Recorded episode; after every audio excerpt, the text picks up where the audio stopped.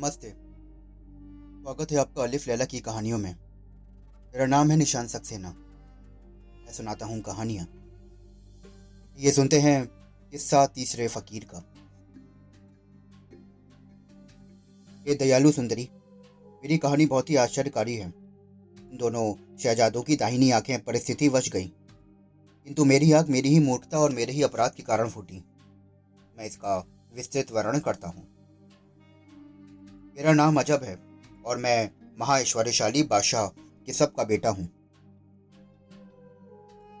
ताकि स्वर्गवास के बाद मैं सिंहासन रूढ़ हुआ और उसी नगर में रहने लगा, जहाँ मेरे पिता ने अपनी राजधानी बनाई थी।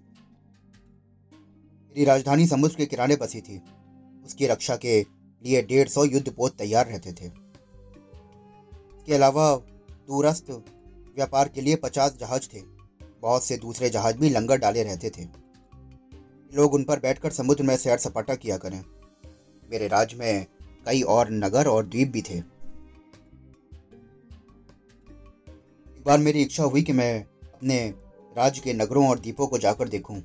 वहाँ के निवासियों को, जो मेरे पिता की मृत्यु से शोकाकुल थे। उन्हें सांत्वना दूँ और उन्हें आदेश दूँ कि नागरिक कार्यों और व्यापार में तत्परता से लगे नहीं साथ ही मुझे ये भी शौक हुआ कि मैं जहाज़ चलाना सीखूं।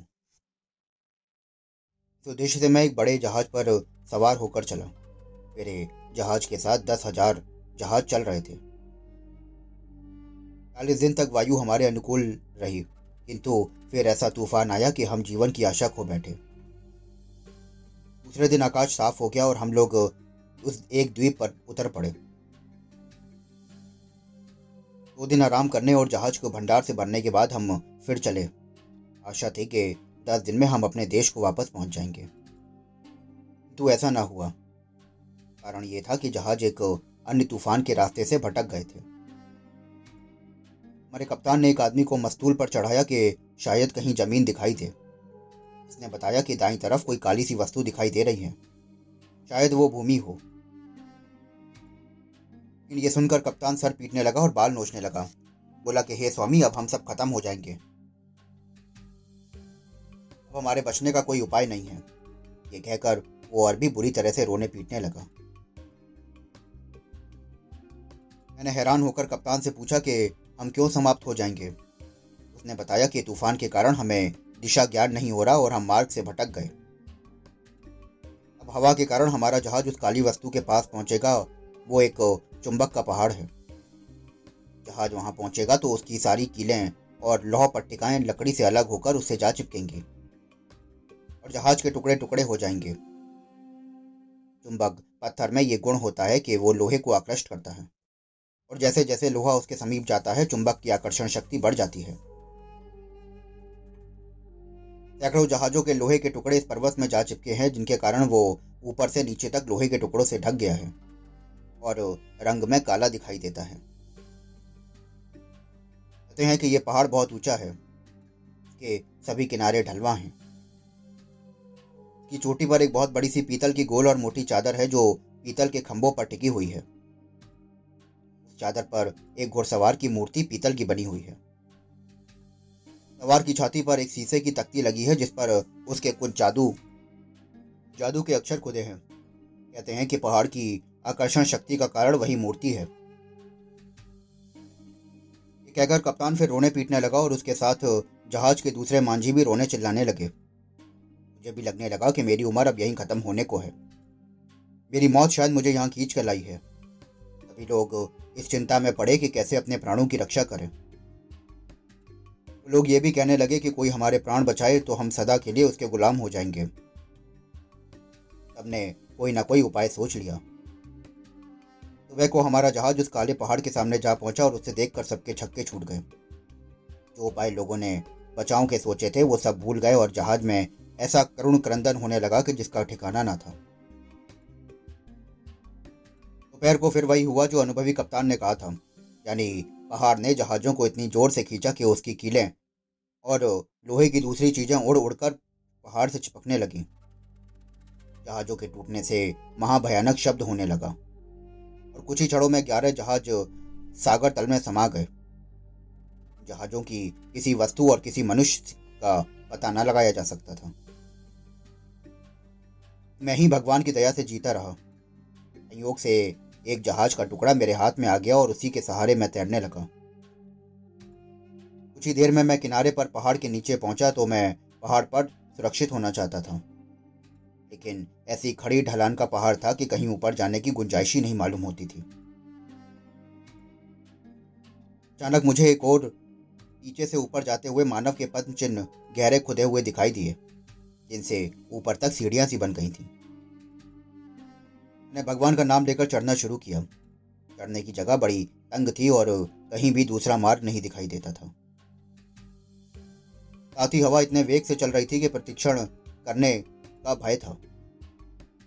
लेकिन भगवान की कृपा से मैं धीरे धीरे ऊपर तक जा पहुँचा और पीतल के गोले के अंदर जाकर भगवान को धन्यवाद देने लगा कि उनसे इतनी कठिन परिस्थितियों में भी मुझे जीवित रखा। रात हो गई थी, इसलिए उसी व्रत के अंदर मैं लेट कर सो गया। मैंने स्वप्न में देखा कि कोई बूढ़ा मुझसे कह रहा है। अजब, जागने पर अपने पाँव के नीचे की भूमि खोदना। में एक पीतल का धनुष और शीशे के तीन बाण मिलेंगे। वे तीनों, तीन घोड़े पर सवार मूर्ति को मारना। इससे मूर्ति समुद्र में जा गिरेगी और घोड़ा तेरे पैरों के पास आ गिरेगा। घोड़े को वहीं भूमि में गाड़ देना और इसके बाद समुद्र में तूफ़ान आएगा। जब वो चढ़ने लगेगा और यहाँ तक कि तुम्हारे पास आ जाएगा तो एक छोटी सी नाव में तुम एक समुद्र में पहुँच जाओगे। फिर अपने धीरे धीरे अपने नगर को पहुंचोगे। लेकिन खबरदार, सारे समय में भगवान का नाम बिल्कुल नहीं लेना। के बाद मेरी आँख खुल गई। अपने छुटकारे का उपाय जानकर अति प्रसन्न हुआ। बूढ़े के कहने के अनुसार धरती को खोदा तो उसमें से तीन बाण और धनुष निकले। मैंने कमान से तीनों तीर पीतल के घुड़सवार पर छोड़े। तीसरे तीर के लगते ही सवार की मूर्ति समुद्र में गिर गई और घोड़े की मूर्ति मेरे पाँव के पास आ गिरी। मैंने उसे उसी ज़मीन में गाड़ दिया जहाँ से धनुष और बाढ़ निकले थे। अब समुद्र चढ़ने लगा और चढ़ते चढ़ते पीतल के घेरे के पास आ गया। जहाँ मैं था वहाँ एक नाव भी आ लगी। उसमें पीतल का मांझी बैठा था। मैं नाव पर बैठ गया। पुरुष की हिदायत को ध्यान में रखकर मैंने भगवान का नाम न लिया, बल्कि अपना मुँह बंद ही रखा। पीतल का मांझी नौ दिन के बाद तक गाँव नाव चलाता रहा और ऐसी जगह पहुँच गया जहाँ आसपास कई द्वीप दिखाई दे रहे थे। मैं बहुत खुश हुआ कि कठिनाइयों से उबर जाऊँगा। और इसी दशा में मैं भगवान को धन्यवाद दे बैठा। तुरंत ही मांझी समेत वो नाव समुद्र में डूब गई। मैं फिर तैरने लगा और एक द्वीप की ओर जाने लगा। कई घंटे तक तैरकर यहाँ तक कि शाम होने लगी और मेरे हाथ पाँव भी थकान से ऐसे भारी हो गए कि तैरा ही नहीं जाता था। ऐसे में एक बड़ी भारी लहर आई और उसने मुझे तट पर ला मैं दौड़कर आगे बढ़ चला। कहीं दूसरी लहर आकर मुझे वापस समुद्र में ना खींच ले जाए। मैंने अपने कपड़े उतार कर निचोड़े और हवा में लहरा कर हिलाकर सुखाए। फिर मैं इधर उधर घूमकर देखने लगा तो कई फल वाले पेड़ मुझे दिखाई पड़े, लेकिन वहाँ आदमी कोई ना था। मैंने वहाँ कई फल खाए और इस तरह अपनी भूख और थकान को दूर किया। इसके बाद मैंने अपनी चिंता छोड़ दी और सोचा कि भगवान जो करेगा वो ठीक ही होगा।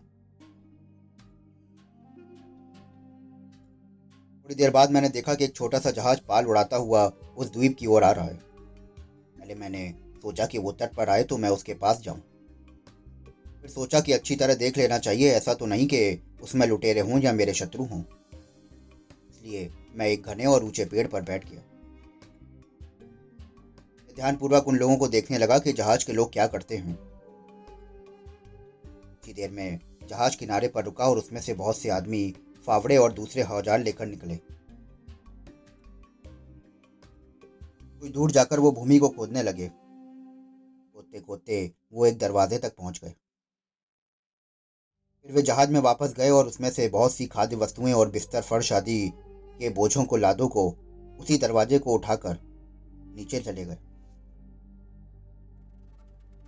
फिर वे लोग जो नौकर चाकर ज्ञात होते थे, जहाज़ में जाकर एक वृद्ध पुरुष और चौदह पंद्रह वर्ष के अति सुंदर बालक को लाए और सबके सब दरवाजे के नीचे उतर गए।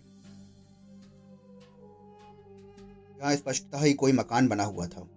वहाँ से लौटकर उन्होंने दरवाज़ा बंद किया और उस पर से मिट्टी डालकर बराबर कर दी। लेकिन वे वापस हुए तो वो सुंदर बालक उनके साथ में नहीं था। मुझे ये सब बातें देखकर अत्यंत आश्चर्य हुआ। मैं कुछ देर और देखता रहा। वो जहाज़ फिर चल पड़ा और मैंने देखा कि वहाँ कोई नहीं है। तो पेड़ से उतरकर उस स्थान पर गया जहाँ पर उन्होंने भूमि खोदी थी। की मिट्टी हटाई तो देखा कि एक बड़ा चौकोर पत्थर रखा है। उसे उठाया तो दिखाई दिया कि नीचे तक सीढ़ियाँ गई हैं। मैं उतर कर नीचे गया तो देखा कि बहुत बड़ा मकान है। जहाँ हर तरफ़ कालीन बिछे हैं। दालान में कालीन पर सुंदर गद्दे पड़े थे। इन पर सुनहरे गिलाफ चढ़े हैं। वहाँ पर एक बालक बैठा था, जो हल्का सा पंखा चल रहा था। के पास दो बड़ी मोमबत्तियाँ जल रही थीं और कई गुलदस्ते थे। खाने पीने की बहुत सी चीज़ें उसके पास रखी हुई थी। मुझे देखकर वो बालक घबरा गया। मैंने उसे तसल्ली देते हुए कहा तो मुझसे डरो नहीं। तुम तो मुझे राजकुमारों जैसे लगते हो। मैं तुम्हारे जैसे बच्चों को किसी प्रकार की हानि नहीं पहुंचाना चाहता। मुझे ये देखकर बहुत दुख हुआ कि तुम्हारे साथी तुम्हें जीते जी। इस कब्र में गाड़ गए हैं। तुम चिंता ना करो, मैं तुम्हें इस कब्र से बाहर निकाल दूँगा। लेकिन पहले तुम अपना किस्सा बताओ कि वो लोग तुम्हें यहाँ क्यों गाड़ गए हैं। और देखो, सब कुछ निडर होकर सच सच बताना, छुपाना नहीं। तो मैं देख चुका हूँ कि उन लोगों ने मिलकर तुम्हें यहाँ दफन किया है। शायद तुम यहाँ ज़बरदस्ती से लाए गए हो। मैं जानना चाहता हूँ कि उन लोगों ने ऐसा क्यों किया है। मेरी बातों से लड़के को तसल्ली हुई। उसने मुझे अपने पास बैठने को कहा और जब मैं बैठ गया तो उसने अपना वृतांत आरंभ किया। बोला कि, हे महानुभाव, मेरी कहानी बड़ी आश्चर्यजनक है। आप उसे सुनकर स्तंभित रह जाएँगे। मेरे पिता एक जौहरी हैं और उसने अपनी लगन और बुद्धिमानी को बहुत से बहुत से सागत साधन एकत्रित किए हैं। के सैकड़ों नौकर, चाकर और बहुत सी कोठियाँ हैं, वो अपने जहाज़ों पर सवार होकर देश विदेश में घूमते हैं। और स्थान पर उनके गुमाश्ते हैं जो उनकी ओर से रत्नों को क्रय विक्रय करते हैं। प्रचुर धन होने के बाद भी मेरे पिता के यहाँ बहुत दिनों तक कोई संतान नहीं हुई। एक रात उन्होंने स्वप्न में देखा कि उन्हें कोई कह रहा है कि तुम्हारे यहाँ एक पुत्र होगा। तो उसकी आयु बहुत कम होगी। ये स्वप्न देखकर मेरे पिता को बड़ा दुख हुआ और चिंता व्याप्त हुई। के कुछ दिनों बाद, मेरी माता ने मेरे पिता को बताया कि मुझे गर्भ रह गया है। इसके नौ महीने बाद मैं पैदा हुआ। मेरे जन्म पर सारे परिवार वाले नातेदारों को अति प्रसन्नता हुई, किंतु मेरे पिता को अपना स्वप्न याद करके ही दुख बना रहता था। तब उन्होंने ज्योतिषी लोगों से सलाह ली। उन्होंने कहा कि इस बालक को चौदहवें वर्ष में मृत्यु का भय है। अगर उस समय बच गया तो फिर ये बहुत दिन जिएगा और इसकी आयु काफ़ी लंबी होगी। उन्होंने कहा कि हमें ग्रहों का भी ज्ञात हुआ है कि अजब नाम का बादशाह एक पीपल के घुड़सवार को, जो एक चुंबक के पर्वत की चोटी पर मौजूद है, समुद्र में गिरा देगा। कि पचास दिन के बाद जब अजब बादशाह इस लड़के को मार डालेगा तो मेरा पिता तो पहले ही स्वप्न देखकर दुखी थे। ज्योतिषियों से ये बात सुनकर और भी चिंता में पड़ गए थे और रात दिन ये सोचते रहते थे कि इस लड़के की जान कैसे बचाई जाए। इसलिए उन्होंने ये तखाने का मकान बनवाया। मुझे चौदवा वर्ष लगा हुआ है। दूसरे ही दिन ज्योतिषियों ने आकर कहा कि दस दिन हुए बादशाह अजब ने पीतल के घुड़सवार को समुद्र में गिरा दिया है। ये सोचकर मेरे पिता की चिंता और बढ़ गई और वो घंटे तक सोचते रहे कि मेरे सर से ग्रह कैसे टले। तथा उन्होंने इस निर्जन द्वीप में पहले से बनाए हुए भूमिगत आवास में मुझे बंद करने का निश्चय किया। उन्होंने सोचा कि बादशाह अजब जैसे शक्तिशाली इस निर्जन द्वीप में क्यों आएगा, और आएगा भी तो ये तहखाना कैसे पाएगा? इसलिए चालीस दिन तक मुझे ये मकान में बंद कर दिया गया ताकि जिससे मैं किसी को ना देखूँ और कोई मुझे ना देखे। यही कारण है कि मेरे इस स्थान पर लाए जाने का। जब वो बालक अपनी बात कह चुका तो मैं मन ही मन ज्योतिषियों को त्रिकालदर्शी होने के दावे पर हंसने लगा। दोस्तों, अभी आप सुन रहे थे मेरे साथ, किस्सा तीसरे फकीर का पहला भाग। आशा करता हूँ कि आपको ये कहानी बेहद पसंद आई होगी।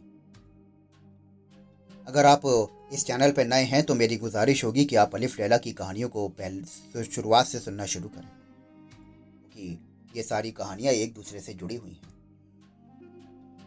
मैं फिर मिलूँगा आपसे इस कहानी के, इस किस्से के दूसरे भाग के साथ। तक के लिए शुक्रिया।